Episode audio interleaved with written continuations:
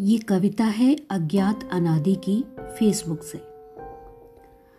उसने मुझे समझाया, एक दिन वेदना भी मुक्ति के आलिंगन में समा जाती है। पहली बार मिलने पर उसने चूमा था माथा। वह पढ़ के आया था कहीं से कि कोई जब तुम्हारा माथा चूमता है तो तुम्हारी आत्मा को चूमता है।